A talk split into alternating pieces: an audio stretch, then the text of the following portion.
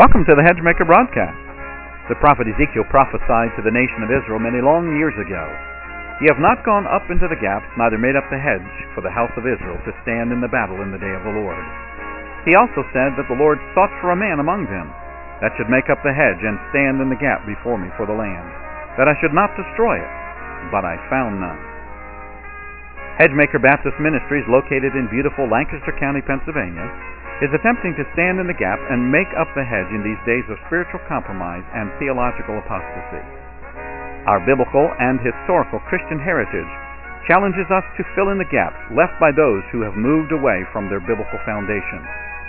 Listen now as we build up the wall and make up the hedge through sound preaching from God's holy word.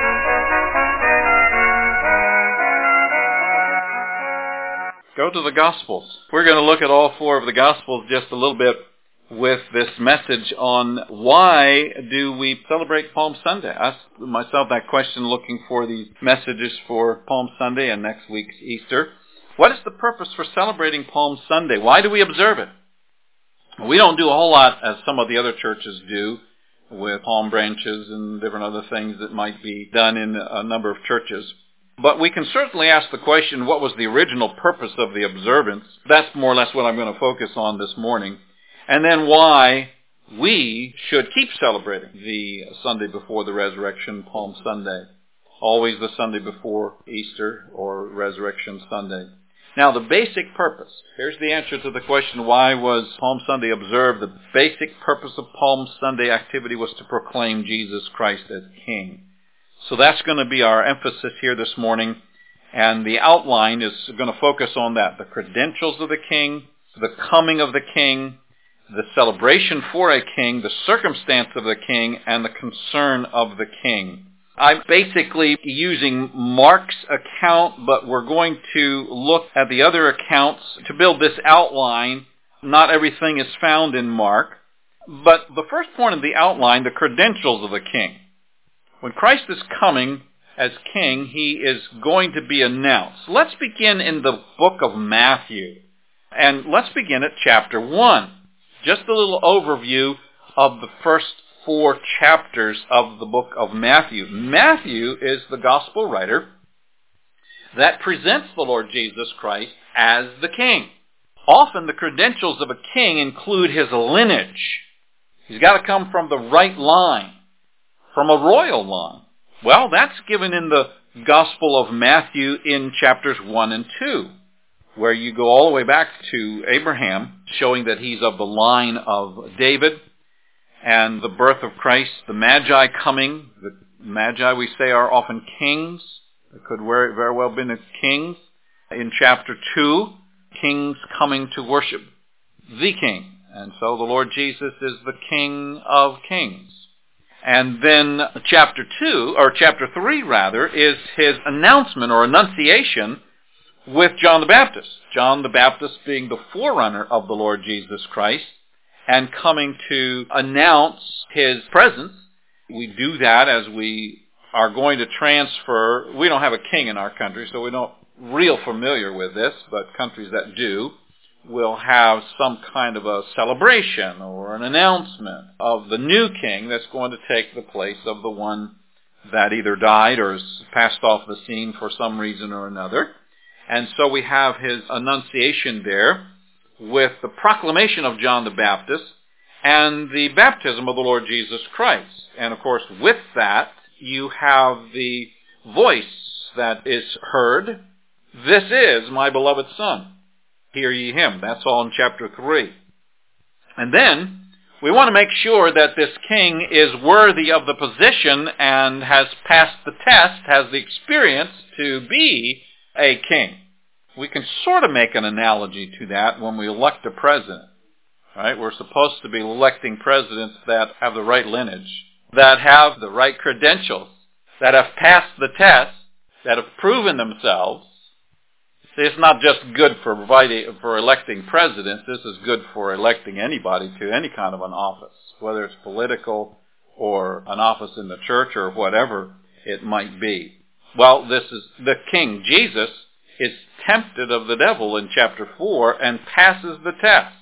So he has the credentials for being a king. So he must be a true citizen and of a royal line. Jesus, of course, was that. He must be chosen and accepted by the people and the proper authorities to fill that role. You know, there might be, a king might have, if there's the line, he might have several sons, but only certain ones are qualified to be the king. I don't know what all the rules are. And then, of course, he must be of proven character and experience to fit the role of the king. Well, the Lord Jesus is that. I think about the book of Hebrews as well. Hebrews has to do with the priesthood of the Lord Jesus Christ, but he was tempted in all points like as we are, yet he's without sin.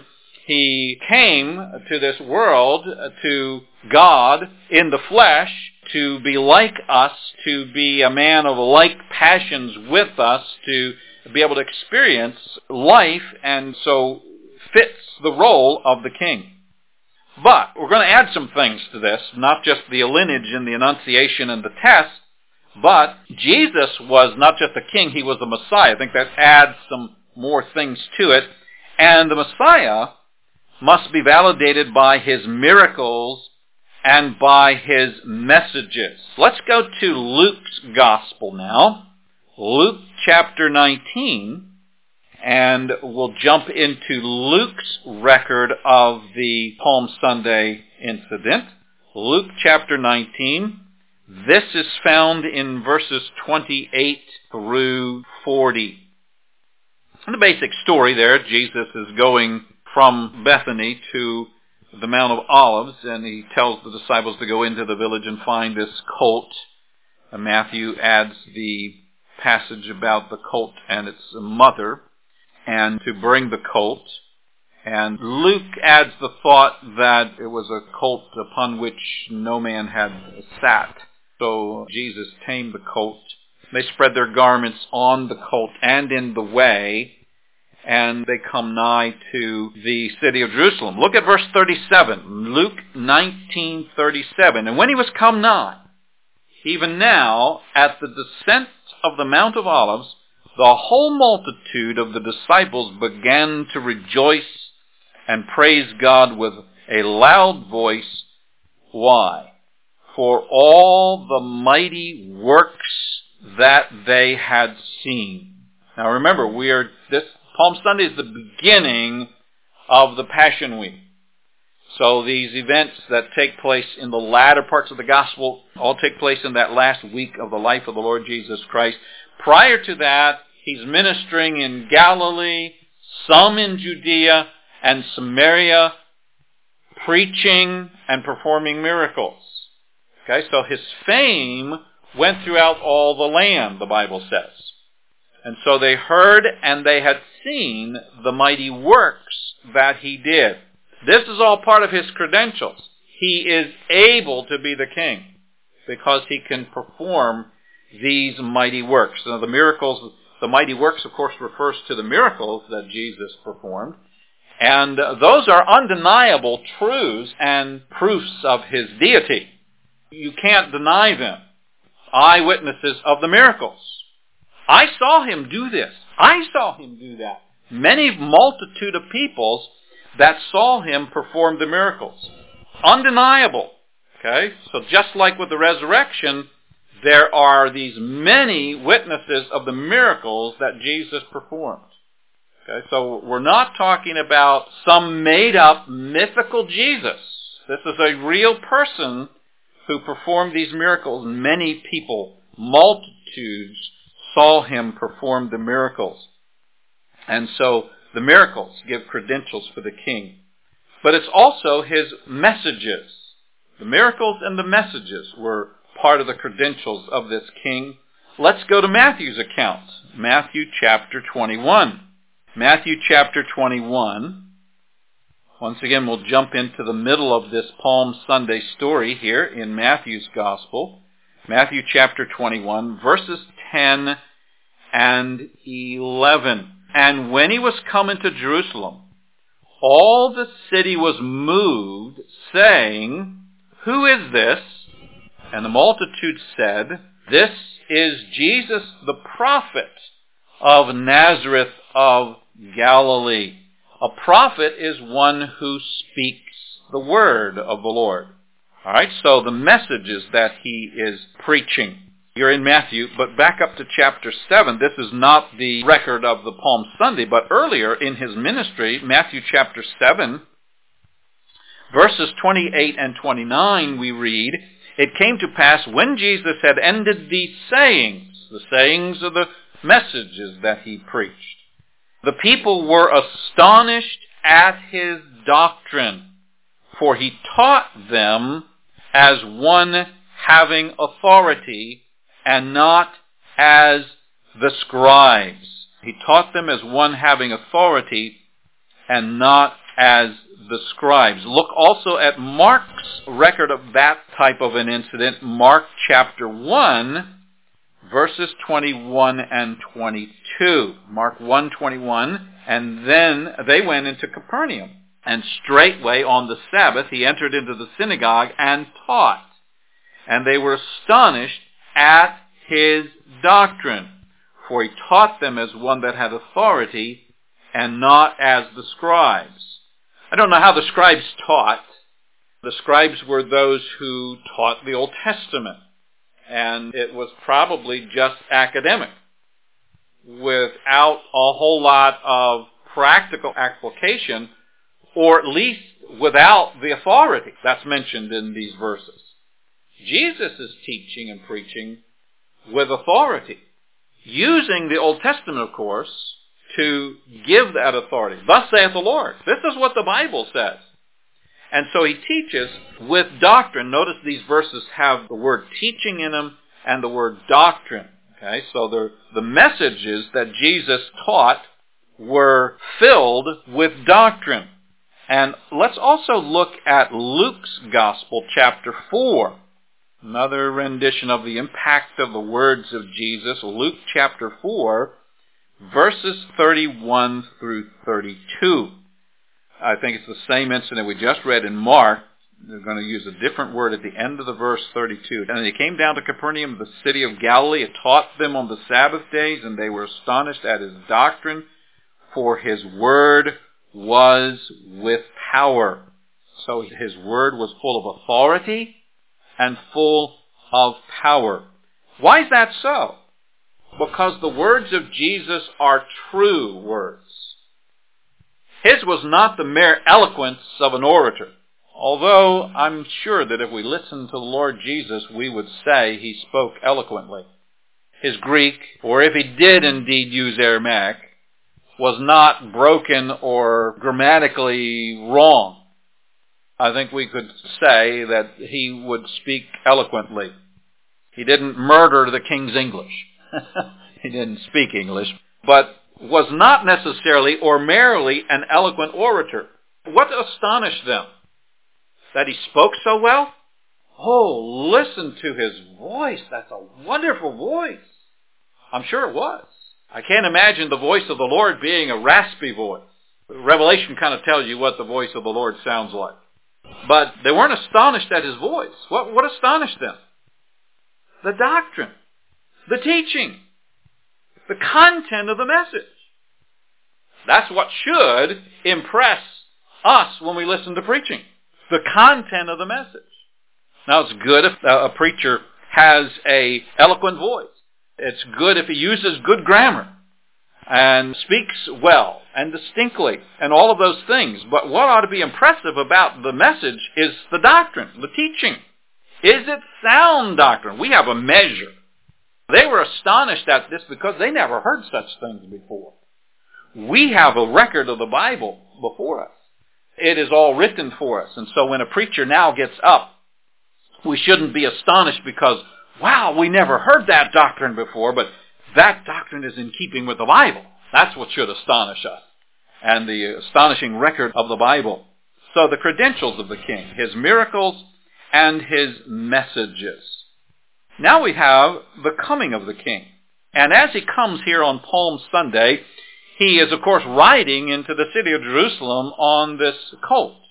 There are multitudes of worshippers. And when I think about the coming of the king, there's hope. Okay, so I want to give you signs of hope. These people had hope. First, there's a multitude of worshipers. I think it was suggested by Josephus that there would have been up to 2 million worshippers in Jerusalem for Passover. That's a lot of people coming to one city, a multitude of people. This multitude of people, this amount of worshippers tells us that the nation had hope. Now, of course, in the Old Testament, the males were supposed to come to Jerusalem to worship at these pilgrimage feasts, and Passover was one of them. So they were more or less required to come, but you can imagine as people were hoping and looking for a Messiah that, oh, he's not coming, he hasn't come, and so there could be a fading away of that. Much like we talked about in Sunday school, people fading away from the things of the Lord today because we don't have hope in the Lord.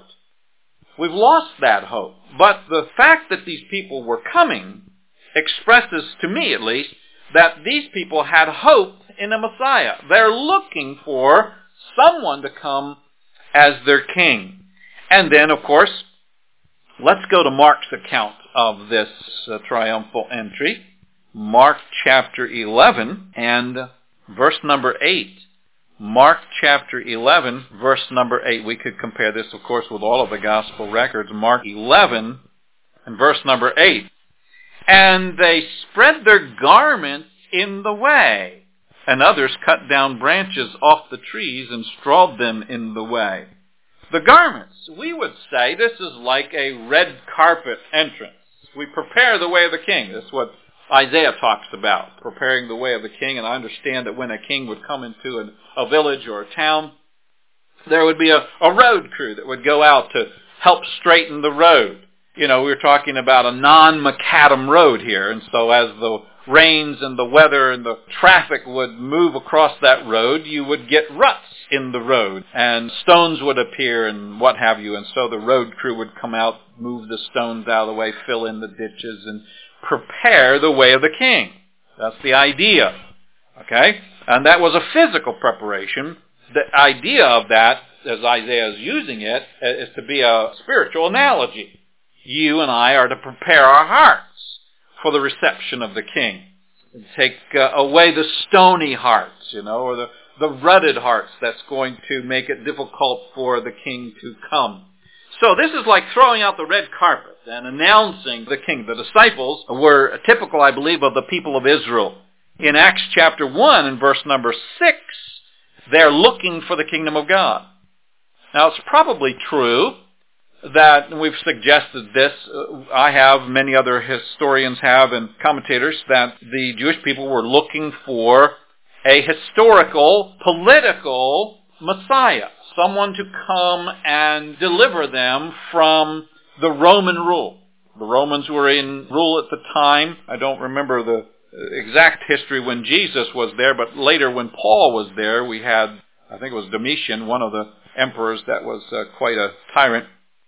And so the Roman rule was there, and the Jews were under that oppressive rule, and they felt that uh, they needed deliverance from that. So they're looking for that. But they're looking for a kingdom. They were looking for a physical kingdom, probably more so than a spiritual kingdom.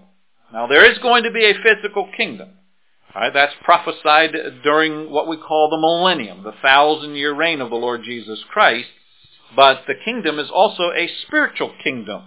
And that's more so what I think Jesus was talking about. But they're throwing their garments in the way here for the Lord to enter in. They're expressing their hope in this coming Messiah.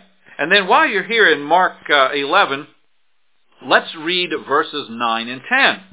It says, They that went before and they that followed cried, saying, so there's a group ahead of the Lord and a group behind the Lord, and they're crying, Hosanna!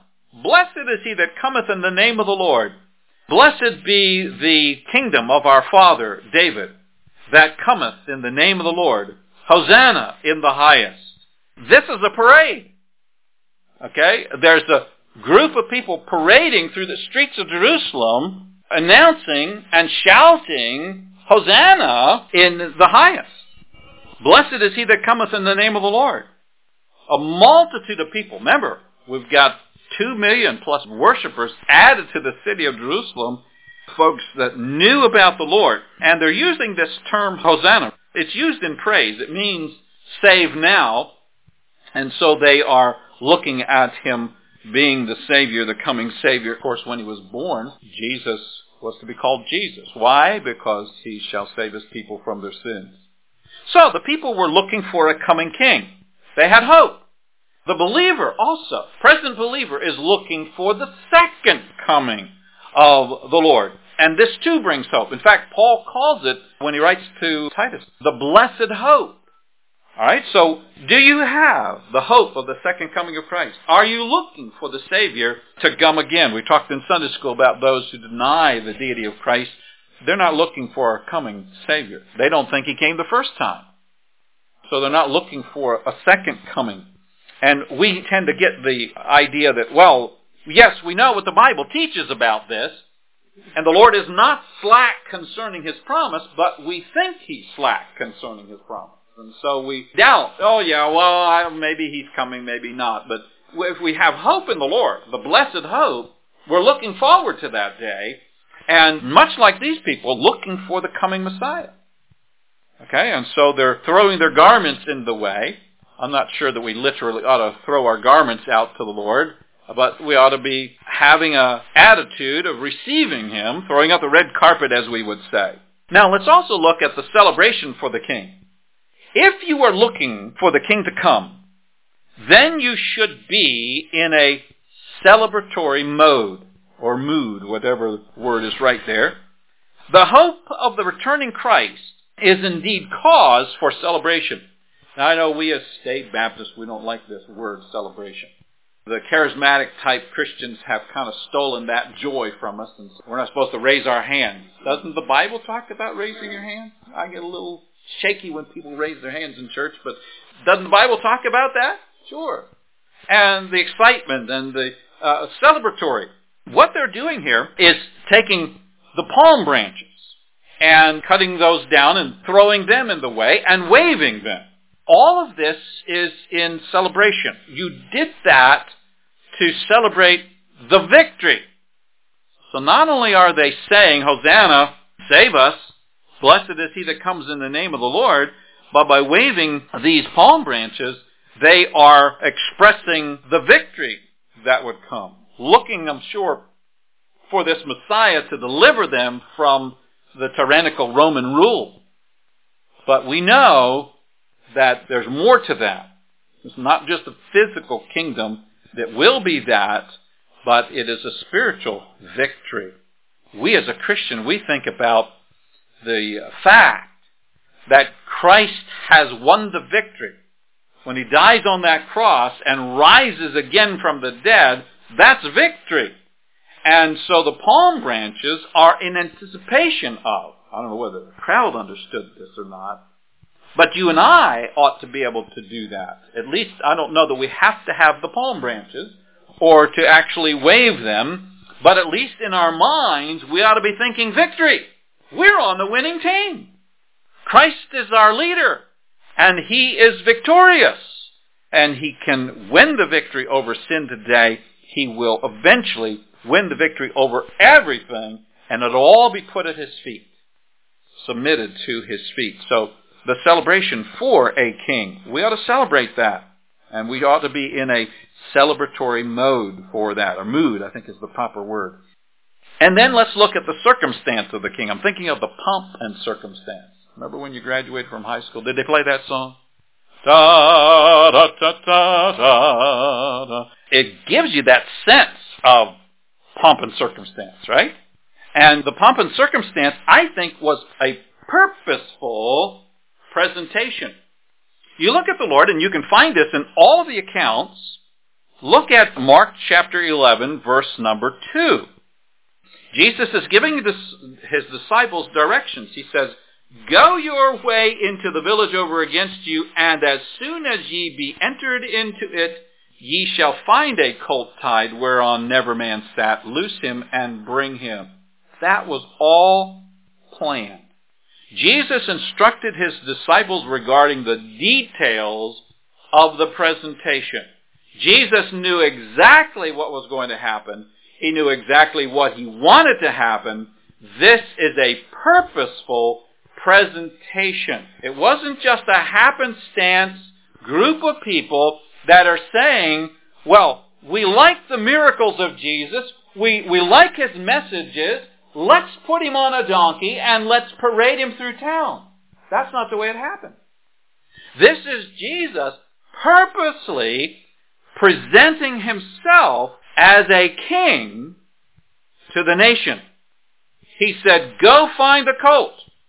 It's interesting if you compare in 1 Kings chapter 1, when Solomon became the king following David, Solomon was to ride on David's mule.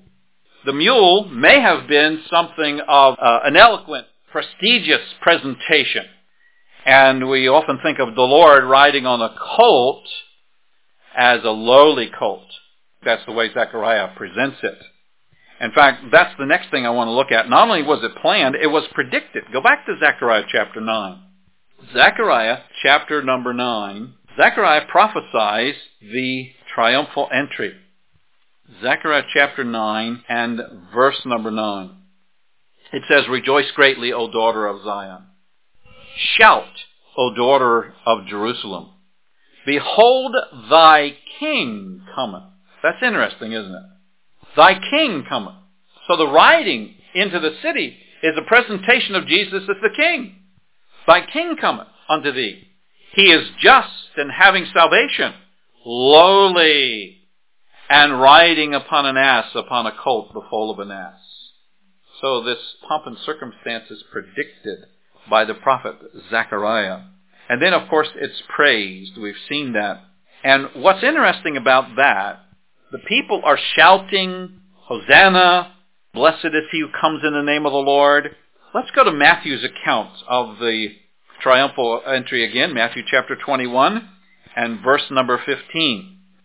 It says, And when the chief priests and scribes saw the wonderful things that he did, and the children crying in the temple, saying, Hosanna. So evidently this parade, okay, went from the Mount of Olives all the way into the city, into the temple. And the children are here crying in the temple saying, Hosanna to the Son of David. They were sore displeased. Jesus does not tell the people along the way to stop honoring him. He's the one that planned the colt and sat upon the colt. Now the people put their garments there, all right? But he did not tell them to stop honoring him as the coming king. He was the coming king. We notice how the Pharisees rejected him as such. There in verse 15, they were sore displeased, the chief priests and scribes. In Luke's Gospel, Luke 19:39, chapter 19 and verse number 39, it says, Some of the Pharisees uh, from among the people said unto him, Master, rebuke thy disciples.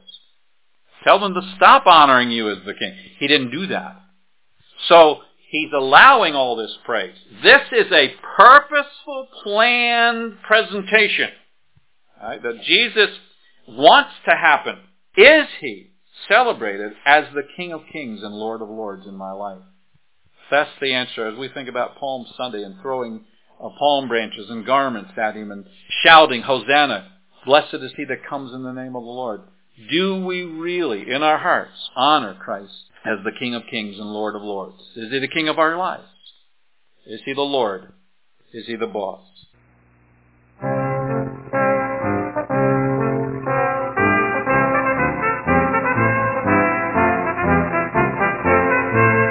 This is Dr. Lee Hennies, and we want to thank you for listening to the Hedgemaker broadcast today.